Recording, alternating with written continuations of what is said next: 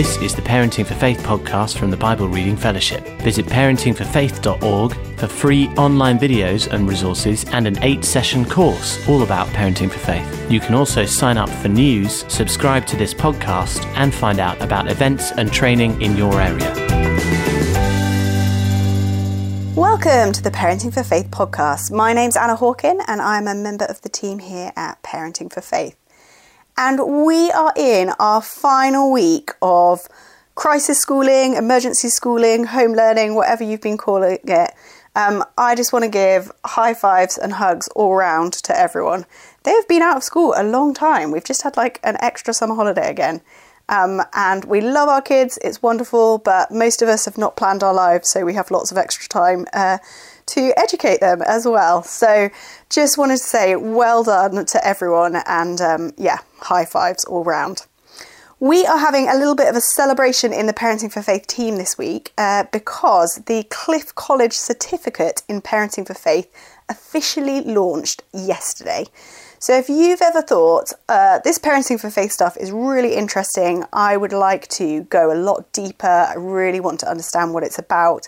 I want to help other people in my church and community. Well, now you can. Um, and you can uh, do it self paced and just do your own learning.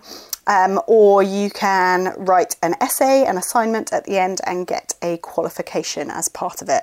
So if you go to our website, parentingforfaith.org forward slash certificate, um, or search for Cliff College Certificate Parenting for Faith, that will pop up. And we have a load of people registered already, which is amazing given that it only went live yesterday. Uh, so do check that out for yourself or pass on to someone who might be interested.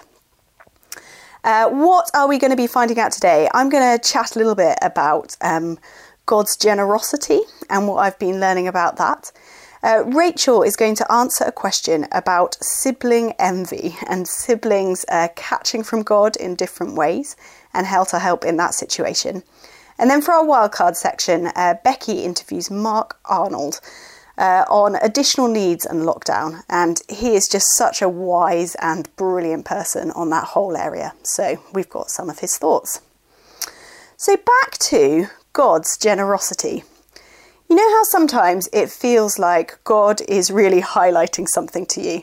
I don't know if I'm just a slow learner, but the way that God often speaks to me, the way that I often catch from Him is that lots of things happen in different ways at the same time. Either lots of people give me a similar picture, or something pops up in a sermon on Sunday, and then a friend says it, and then I notice it somewhere else. Um, there's a name for that effect, isn't it? Where you don't notice something and then suddenly there's loads all at once. And the thing that I feel like God has been chatting to me about recently has been his generosity and how I can learn about that, but also how I can help my children understand it too.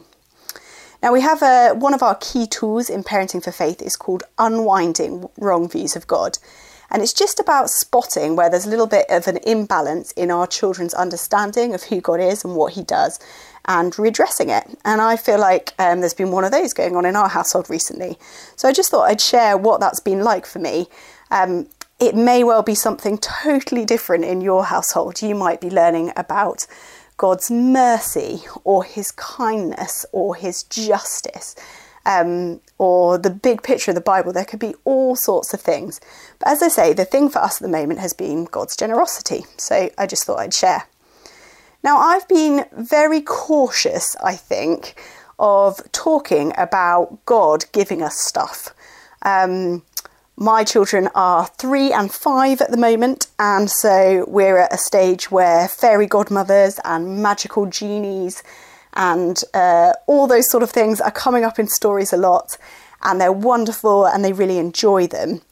But I've been a bit concerned, I think, about them getting confused between those uh, fairy tale characters and God. So we have talked in our household about um, how God provides for our needs, and we've seen that in our own situation and in various people around us. Um, but I've probably talked about it more in a sense of, yeah, so Isaiah 58 11 says, uh, God shall provide all my needs. Um, God gives us our daily bread. He gives us the things that we need. But actually, God is so much more than that. He's a generous God, isn't He? He's a good father who loves to give good gifts to his children. And he has been showing off about this recently. Um, and we have just had so many things given to us, and not things that we need, particularly, not things that we've asked for, just blessings that have turned up on our doorstep or come in the post. Um, and you might be thinking, great, well, that's very good for you. What, what does that mean for me? As I say, it might be something different um, that God is speaking to your family about at the moment. But it really made me think about the need to create windows and to frame for my children being a good receiver, showing gratitude because that shows that the giver is good, and thanking God, and not being embarrassed about sharing those stories and talking about what's happened. So let me give you a couple of examples. Um, we had uh, we'd had a really long day, various things had happened, and uh, my husband and I hadn't managed to have any food, and the kids had gone to bed, and I was doing the kind of rummage around in the back of the fridge and the larder, thinking, hmm, what can I make that's vaguely appetising? And was just really tired. Um, and this thought just popped into my mind of I'd really like a pizza. Now, this is unusual for me. My husband is a pizza lover, he is completely obsessed. For me, I could take or leave pizza. I'm not I'm not that bothered. Um, but I just had this really strong sense of, oh, the thing I would really like right now is a pizza, and not a like cheapo frozen pizza that's been in the back of the freezer for nine months. I'd really like a really good pizza. And um, I was just thinking about this, and my husband came in. He'd been working late, uh, and I said, "This is going to sound really weird, but um, I really, I really fancy a pizza, and I just wonder." Uh, if we've got some ingredients. So I'd started getting some stuff together because there was no frozen pizza, um, kind of what the options are. And at that moment, we both received a text from someone we know, but not super well, and we hadn't been in contact with much in lockdown. And it said, I hope this is okay, but God just told me to order you a pizza. It will be arriving at your door any moment. And then the doorbell rang, and there was a pizza delivery guy with a pizza, um, our absolute favourite, which this person could not have known. Um, and I was so overwhelmed. And it sounds so silly, doesn't it? I'm kind of, um, I was almost embarrassed to tell that story because we didn't need an, a pizza. That's not an essential. That's not a, a need. Um, but it was just such a demonstration of God being generous and showing that He loves to surprise us, He loves to bless us. And I think the lesson for me was to swallow my um, embarrassment at receiving something or uh, just feeling like that wasn't necessary or something that could be asked for. And to share with my children, hey, isn't God amazing? Look at this story that happened. God is a generous God and He loves to surprise us and He loves to bless us with good things. So, as I say, it would be different for your family, um, but why not chat to God now and ask Him, God, what are you showing me about your character at the moment? What are you teaching me that I can create a window and talk to my children about or show them what's going on? And our kids got to see it firsthand as well. As I say, this was not a one off. We've had about 10 things um, just pop through the door. And just to put a little bit of framing around that and say, wow, this person listened to God um, and sent something, not because we needed it, but just to bless us and encourage us and help us. Isn't he amazing?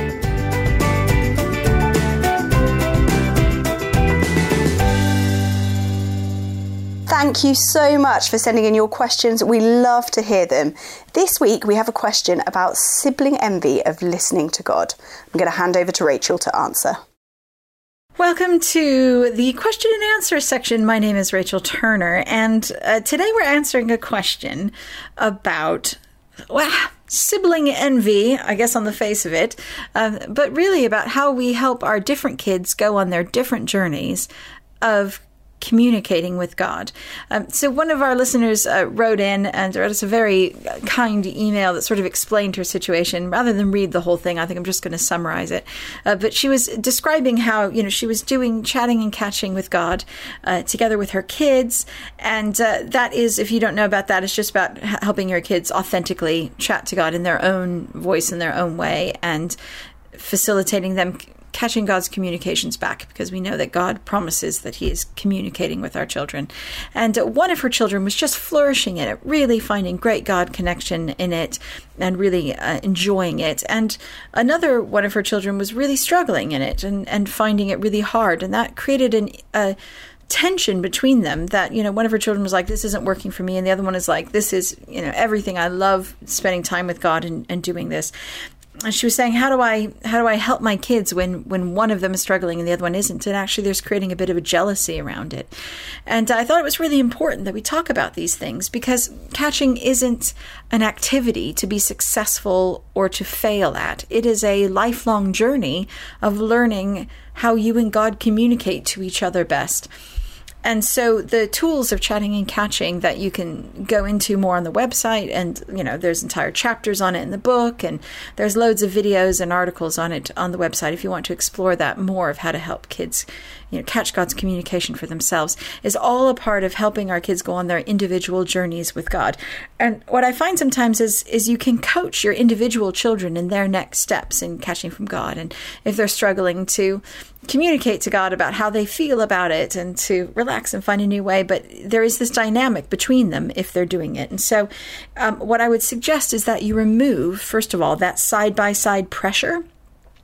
When we do chatting and catching, you know, together in a community environment, it can feel um, to some children who are predisposed to feel that that there's a pressure to perform and uh, that communal experience sometimes feels like that. And so, one of the things I would suggest is that you separate when you do those times. So it could be that, you know, as you put down one kid, you do your catching with then, and then you go into the other kid and you do catching then at that point. Or you say, you know, we don't have to do it at bedtime or any time. This is just something that life happens as we go through life.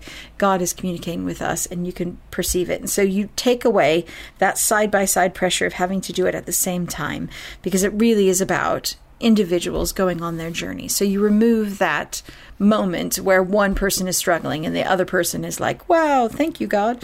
Uh, when you remove that side by sideness, then it really becomes about an individual communication rather than any sort of pressure of it feeling like someone else is. The other thing I suggest is you create windows into your life of when you are have struggled to find where God's communications are in your life because sometimes that happens too. Sometimes you've been on your life journey and you've struggled to catch from God, or you've found it to be a bit quiet, or you've just struggled to still your heart in that way. And that's okay. And you can tell the stories of when it happened and how you felt about it and how you got out of it, or that you may be in that season too right now. And that's okay because this is how you've set your heart to think about it or to feel about it and find your next step so that your child doesn't feel alone, but that you know most of us go through a season of feeling that and, and how we came out can be a really helpful communication uh, for them to see into your life of what you do then. But also, I would suggest you reduce the feedback pressure. Sometimes when we're helping our kids catch from God, we we then are big on the debrief. You know, what was God, you know, sharing with you? How do you feel about that? And and sort of going alongside that journey. And sometimes our kids just need to be released to to have that individual thing, and we're here to help if they're if they need it, rather than us feeling like we need to be part of it the whole time. There's this whole thing about not being the high priest of of taking that step back and saying, you know, God communicates with you. And you know, I like writing down God's communications to me, or if I'm struggling with it, I you know talk to my friend and say, I'm not sure what God's saying here, but I, am here to help you process if and how you want to process that. Um, but this really is about your own thing, and you know, it may not it may not look like anybody else's. It won't look like your sister's. It won't look like mine. It'll look like yours. And to almost validate that kind of communication that looks different. I know many people who, you know, never get pictures from God or or never, you know, feel a tangible presence of him there, but they just love reading scripture and, and, having that confirmation of, oh, isn't that interesting? And it's like their brain latches onto something, their heart grabs onto scripture, which is a beautiful way of God's communication to us. Where other people, you know, love watching movies with God and, and just really go, oh gosh, this is how you are, God. And, and to expand the possibilities. So it's not just when we ask God a question at bedtime, can you or can you not accurately feel like what he's saying? But actually, you're saying, God is communicating all the time And so you'll find it. Sometimes you find you connect with God better in nature. Sometimes you find it after you're listening to worship music. Sometimes you find it when you're reading scripture, when you're talking to a friend, or when you're at church and you've had time to sit and make your heart peaceful. What does it look like for you? And you're coaching kids on a journey of connection rather than making it an event or a side by side experience that they can feel like they can succeed or fail at. So have a go. Sep- you know, have, give them separate times. Encourage the individual expression of it. Create windows into your own life of what it is. Encourage them to talk to God about their frustrations with it, and uh, reduce any feedback pressure so that your child doesn't feel like it's something they're performing for you, but instead that you just want to enable them to feel like they can free flow, chat back and forth with God.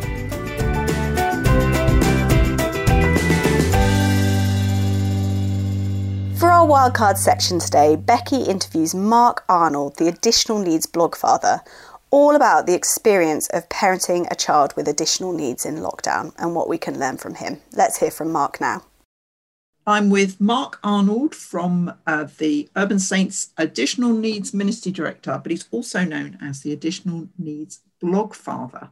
So, Mark, it's uh, currently lockdown number three, and church is tough it's uh you know some some people have got it now some people haven't i think you know we we've seen lots here at parenting faith about how hard it can be to get children or young people to engage with online church and things. So i was, I was going to ask you um, what's it been like for families with additional needs? Yeah thanks becky and hello everyone. And uh, yeah if uh, uh, we're in lockdown three at the moment. If you're listening back on this during lockdown 47, then keep going. um, but yeah, lots of uh, work being done to explore what lockdown is like for families of children with additional needs and disabilities. And all kinds of differing views coming through. Lots of families that are finding lockdown to be great they're they're they're really finding it's wonderful because uh, for them and and their family situation and, and for their child, uh, trying to get organised to go out each day and uh, you know the social interaction and the sensory overload and all those things that can be hard for their child um, uh, lockdown has uh, sort of taken a, a, lot of that away. They're able to stay at home, they can connect with what they want to online, and they're quite happy with that. Now, clearly, there are long-term impacts of, of, of, living life in that way, but in the in the shorter term, there are families that uh, are saying, actually, yeah, lockdown's okay for us. For a lot of families, though, lockdown uh, is really hard. Uh, they uh, th- there was a, a, bit of research done uh, by the Disabled Children's Partnership, and we, we've had some input into that. And what they uh, found is that in a lot of cases, uh, much of the support that families relied on uh, has either reduced significantly or has stopped entirely. And that includes things like uh, respite support. Uh, it includes things uh, like therapies and, and treatments and, and various sort of inputs into the welfare and well-being of, of their child. it's even including things like uh, getting uh, a formal diagnosis for their child. And so there are lots yeah. of families that are in a bit of a limbo of not having that diagnosis in place, not knowing when that's going to happen, knowing that there are some um, some things that are different about their child, but but not really knowing what, and therefore aren't able to access uh, the, the support that they need to, uh, to to get the help that they so badly require. And and so there are lots of families that are struggling with all that. And what the Disabled Children's Partnership also showed was that whether it's parents, whether it's siblings, whether it's the disabled children themselves, um, they are struggling uh, with their physical health, with their mental health. Uh, it's it's hard, and and all this for families that are perhaps a little more used to being isolated and being marginalised than um, than other families might be. And so, you know, in, even with that experience, they're still finding uh, that life is hard. So, I guess churches are responding, all churches seem to be responding differently. And some, you know, so what might encourage Mark might you want to give to a parent about church and, and not being able to access it or how they could access it in a different way, maybe? Yeah, I think there are again, you know, the, some of the stuff that we did through the Additional Needs Alliance, uh, asking families what their views of, of church has been during lockdown. Uh, some some responding really positively and saying that church has uh, delivered for them, has been in individual contact with them, has tailored things to the needs of their children, have dropped round resources and left on the doorstep things for for their children to do. Lots of good stuff. Uh, the, you know, the, opposite of that also has been the case where families have felt that church really hasn't done anything for them. Uh, what can families themselves do? Well, there, there are resources out there that families can tap into uh, that can be really helpful. Uh, websites like Aslan uh, and You Belong uh, which uh, are full of resources uh, dedicated to, to spiritually developing and supporting children and young people with additional needs and disabilities. So, having a look at some of that content uh, can be really good. Tapping into the Additional Needs Alliance um, Facebook group, if you search for Additional Needs Alliance, you'll find us there. Uh, lots of families that are on the same kind of journey and uh, sharing what they're doing and connecting in with events that are being uh, posted up on there could could be really good. But also, uh, if families know other families that are on a similar journey to them, maybe have a, a child or children with additional needs, uh, you know, of a similar sort of age or with similar kinds of uh, additional needs, then maybe connecting with them too uh, and uh, arranging some kind of you know online gathering where they can chat, where they could do some activities together, where they could just socialize a bit at a time that works for them. Because, yeah, as you said earlier, sometimes getting everybody together and getting uh, either online or when buildings open in a building for 10 o'clock on a Sunday morning is hard. Um, and I think one one sort of thought just to wrap that up would be that if we get to the end of the day and you know we've not had any sort of spiritual input for our children and uh, you know it's just been a really tough day. Sometimes getting to the end of the day without anybody getting lost or killed is a win. It's you know just celebrate that you've made it through another day uh, and think about yeah maybe doing something tomorrow. Don't beat yourself up if you if you miss something that particular day or that particular week um, but uh, look for the next opportunity and see what that might be like. You mentioned the Additional Needs Alliance. Now, I'm, I'm a member of your Facebook group, and um, it seems to me that it's it's a place that's a rich source of resources and advice and events and things, but it's also a place where you can just say help, isn't it? It is. Uh, you know, there's over two and a half thousand of us uh, that connect in with the group, and that's lots of parents, uh, lots of children's and families workers, all kinds of folk that are on that journey, all with a heart for children and young people with additional needs and disabilities. And yeah, some folk will, will offer resources. Some folk will say, hey, I'm putting this thing on if you want to connect in with it. Some will say, I've just had the worst day and it's all gone wrong. Help. Anybody out there that could offer me some ideas, something I could do with my child or to help my child. And every time that happens, there will be a bunch of uh, uh, of other family members, uh, parents who will come up with suggestions and ideas, and and it's great. It's a community that cares about each other and supports each other, and and so even when everything is all turning to to rubbish, uh, there will be folk out there that get it that understand what you're going through, that have been through it themselves, and can offer the benefit of of their their love and support, but also some practical ideas too. Thank you so much, Mark.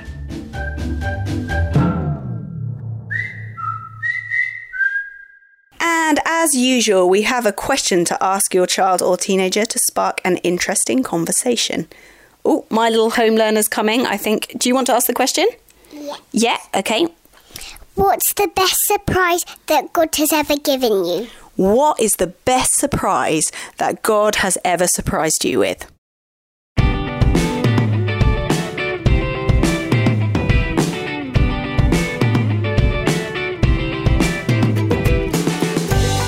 Thank you for downloading the Parenting for Faith podcast.